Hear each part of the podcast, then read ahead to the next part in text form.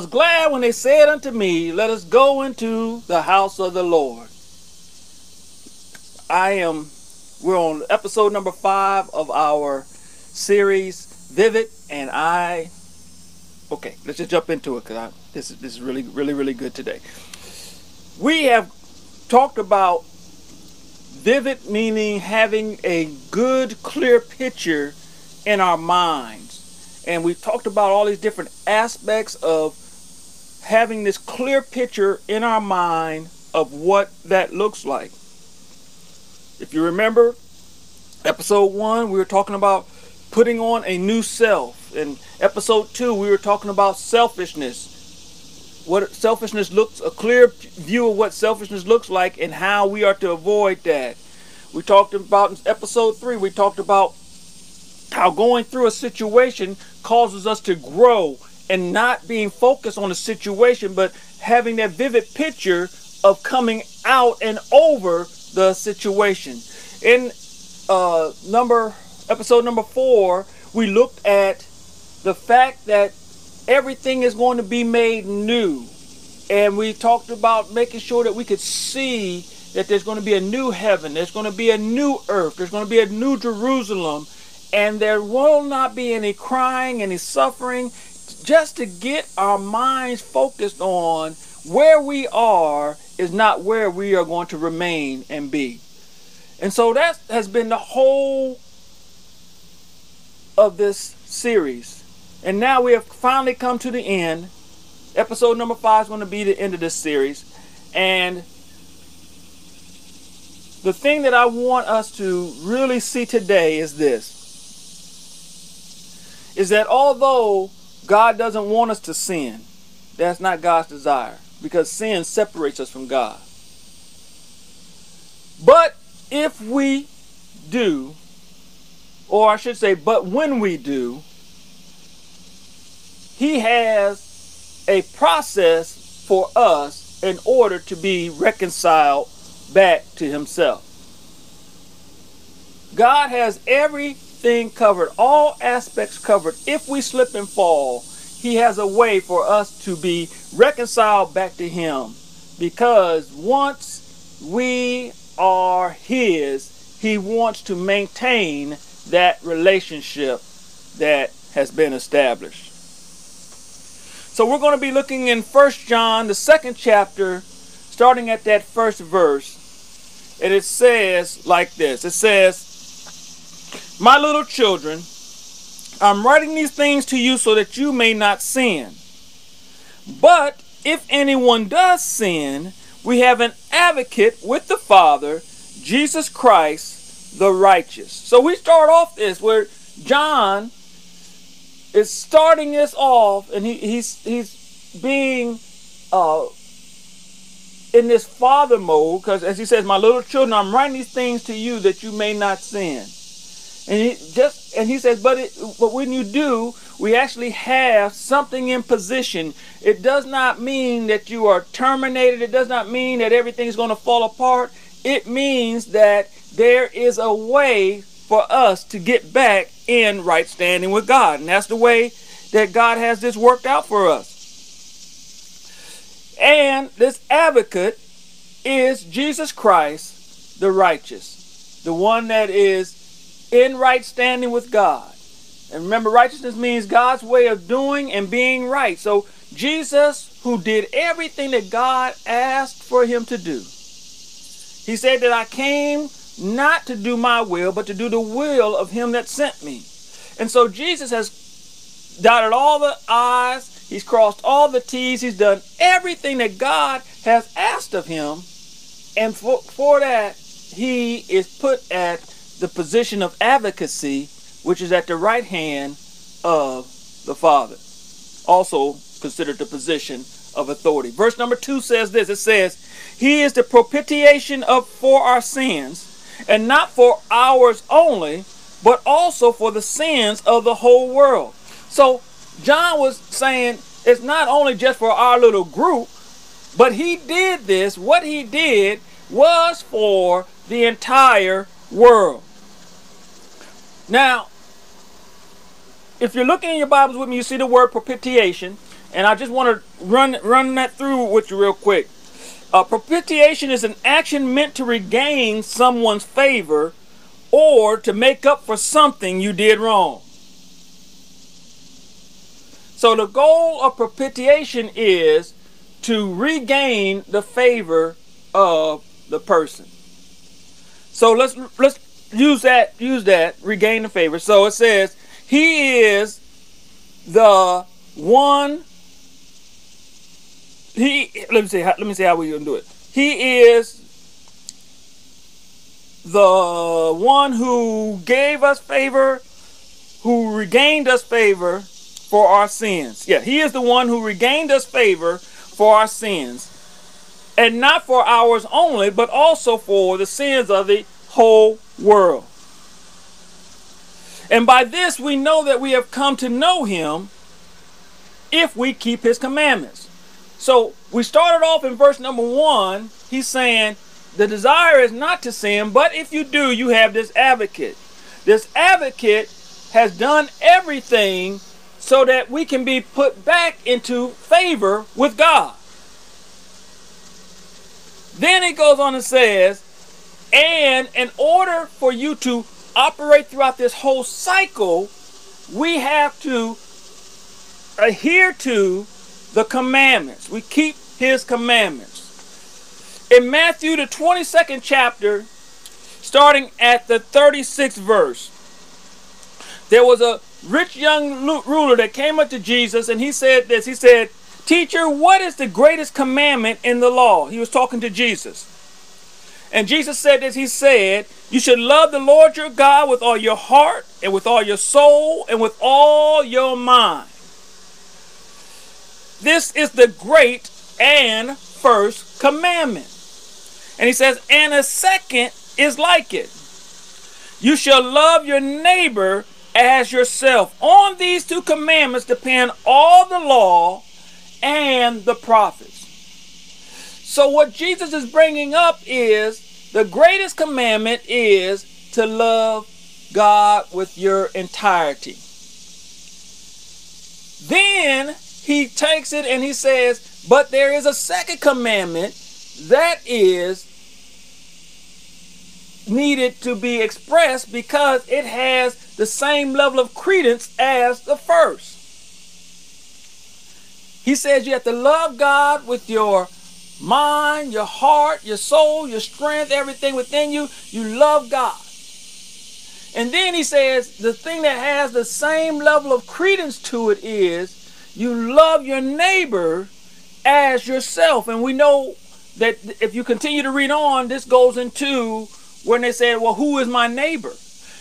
But we're not doing that today. I just want to focus on this is the commandments. Jesus' commandment was to love God with our entirety and to love others with our entirety. That is the commandment. Jesus says, They will know that you are my disciples by the love that you show toward one another.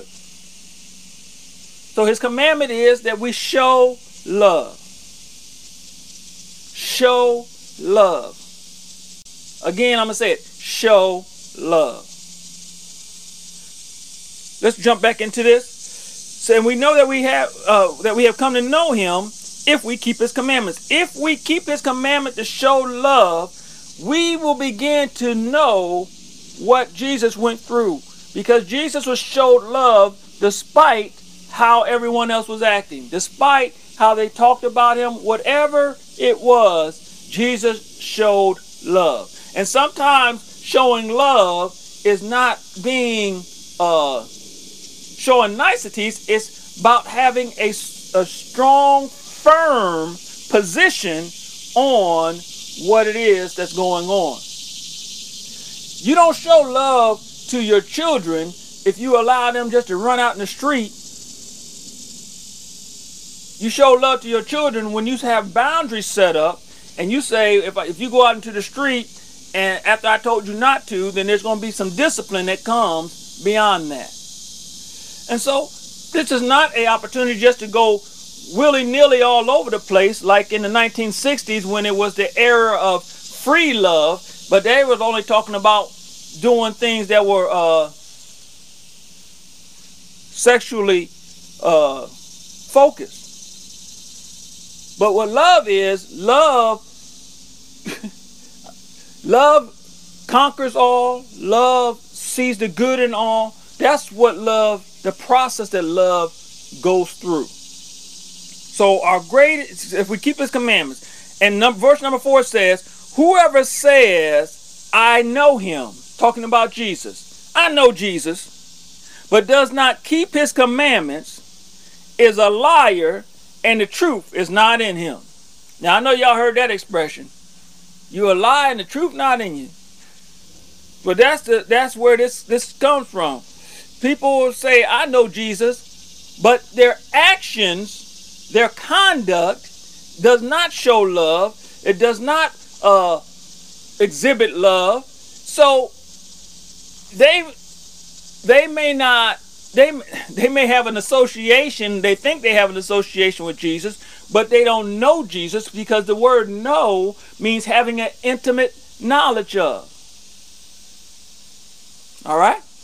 It says but whoever but who, whoever keeps his word in him truly the love of god is perfected perfected matured. That is what we are seeking for. We are looking to have the love of God shall just shine brightly out through us so that it will provide light to those that are around us so that they will know that there's hope there's power there's uh, something better greater than their current situation that they can adhere to. But whosoever keeps his word in him truly the love of god is perfected. By this we may know that we are in him. Whoever walk says he abides in him ought to walk in the same way in which he walked. Now, in the Bible, when the word walk is used, uh, we like to bring out this point of it. Walk means to move with intention. Walk means to move with intention. So it says, Whoever shall abide in him ought to move with intention in the same way in which he moved with intention. What was Jesus' intention? To fulfill the will of the Father. So, what should our intention be? To fulfill the will of the Father. The will of the Father is for us to love Him with our entirety and to love others with our entirety. So, with that being said, we should be showing this love despite how everything is happening around us. There are some things that are going on in our environment right now that is part of the enemy's plan of attack to cause separation. If you are not together, it is easier to break down your unit. If you're a family and the family's all together and, and things, when things come in, they just kind of bind together. But if they're not together, if there's some some fractures or some fissions in their structure, when things come against it, it always attacks the weak areas and causes separation.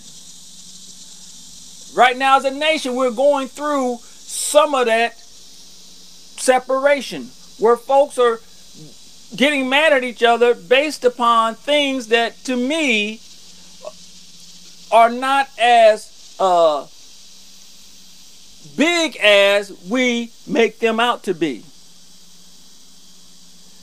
If we would come together and communicate and listen to one another, I believe that we would be able to overcome some of the points of contention that we have. But because we have this uh, mentality of I'm right and you're wrong, instead of like we talked about in our offering, come let us reason together, we have issues. we have separation, we have schisms, we have divisions because we do not we do not do everything according to the commandment that we're given to show love. All right?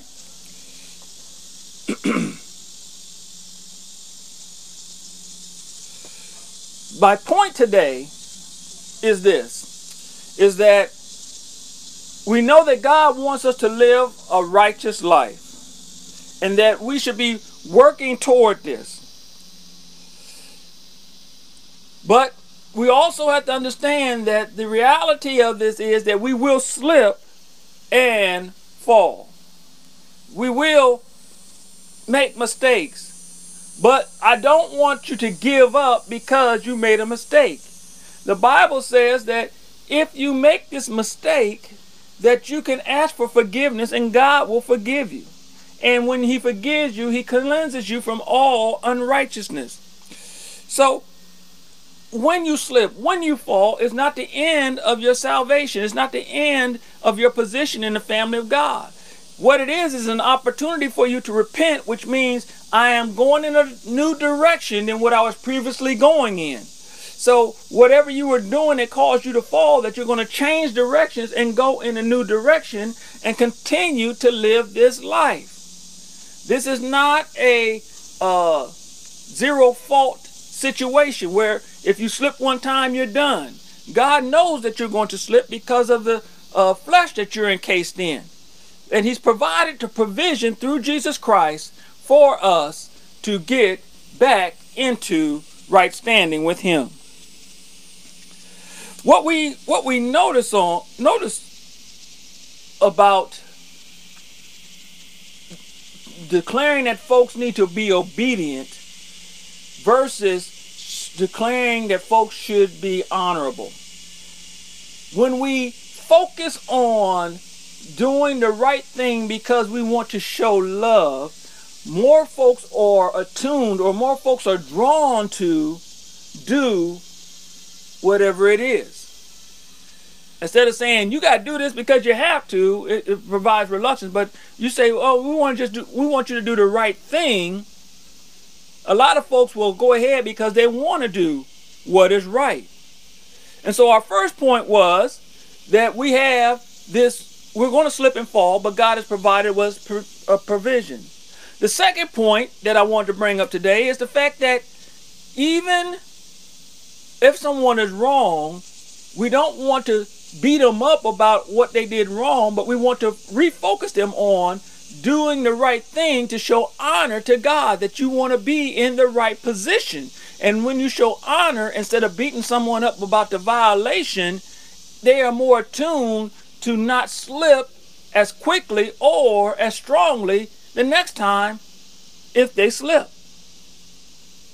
So it's a process that we have to show. Not locking them in, and not restricting them and putting them, locking them into a box, but showing them this is your decision. But if you want to love God with your entirety, then you that means you're showing honor to God. And if you're showing honor to God, then you want to walk according to His principles and His precepts.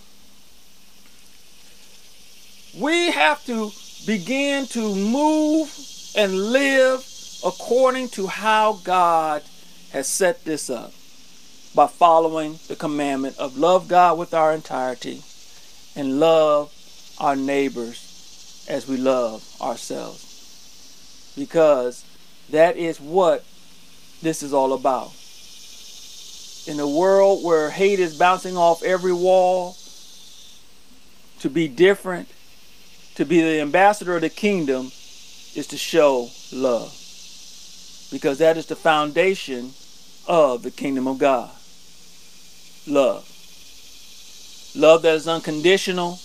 Love that does not seek anything of itself, but seeks the will for other people. Seeks the best for other people. Looks for the best in other people. And sometimes we may not do that. But God has said, if you are slipping, I have a way to get you back on course. And so I don't know who today is really feeling like they're slipping, that, you know, this Christian race is not is not going as well as as they would want it to. I'm telling you that the key to this is knowing that God has concern about your situation. And as you turn over your condition, your situation to God, God will work on your behalf and he will cause situation to occur that will draw you closer to where he wants you to be.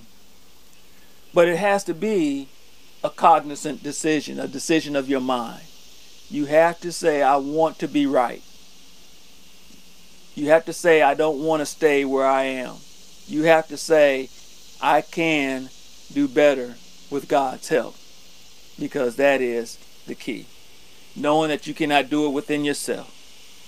And to show honor to God, to show that you love uh, love Him with all your heart, your soul, and your mind is a decision.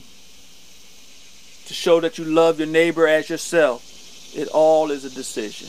And if you slip in any of those areas, you can ask for forgiveness and God gives it to you and He cleanses you from any other unrighteousness that's trying to pull you apart. He puts you back in the right place. We have looked at, through the title of Vivid, of how we can see in our mind the things that we need to put on. We have seen how selfishness can pull us away. We can we have seen how uh, uh, looking past the situations that we're going through allows us to grow so that we're stronger the next time that we go through something we have seen how we can see, we can visualize the new heaven, the new earth, the place where there's no suffering, there's no crying. Oh man, all that. And then we finalize this with the fact that if you slip and fall, God is there to pick you up if you let Him know that you're willing to be picked up. And that's the last little point I want to make you have to make the decision that you don't want to be fallen again. God is available. He has placed Jesus in the position to be the conduit, the connector between you and Him. He has placed His Spirit in your life to encourage you to follow after what God has for you to do, and everything is positioned. But the key to all this is what do you want to do. And if you are unsure, I would love to encourage you to turn to God, repent, which means I'm changing my direction, going in a new direction, and follow after Him. Now, you may be one of the ones that are watching today. You may be one of the ones that has never had a relationship with God. But we want to change that for you today. Today is a good day, as good a day as any for you to accept Jesus as your Lord and Savior. As you have just heard that salvation is not a one-time thing and then you're left to your own devices. God has, has it set up that you have people that are will are willing to be with you, to help you, to assist you, to walk this road so that you can become more of what God desires for you to be because we have so many opposing forces coming at us that God wants to make sure that we can go forth and do what He has called for us to do. So if you have not accepted Jesus in your life, I would encourage you to do it today. And it's done simply as this. It says, If you confess with your mouth the Lord Jesus and believe in your heart that God raised him from the dead, you shall be saved. And then a couple more scriptures down from that one, which is Romans 10 9, it says, Whoever shall call upon the name of the Lord shall be saved. So it is just you acknowledging that you need God in your life and that you want Him in your life, and that is it. And if you've done that today, and you would love some additional information from us, click on indicate to us that you need that information, email us at info at godshousecc.com. We will give you some information to help you along this walk because we believe that is God's best for you. Well, family, that is it for this series called Vivid. I want to encourage you one more time that if you slip and fall, you can get up, dust yourself off, repent, and go in a new direction in Jesus' name and have the victory.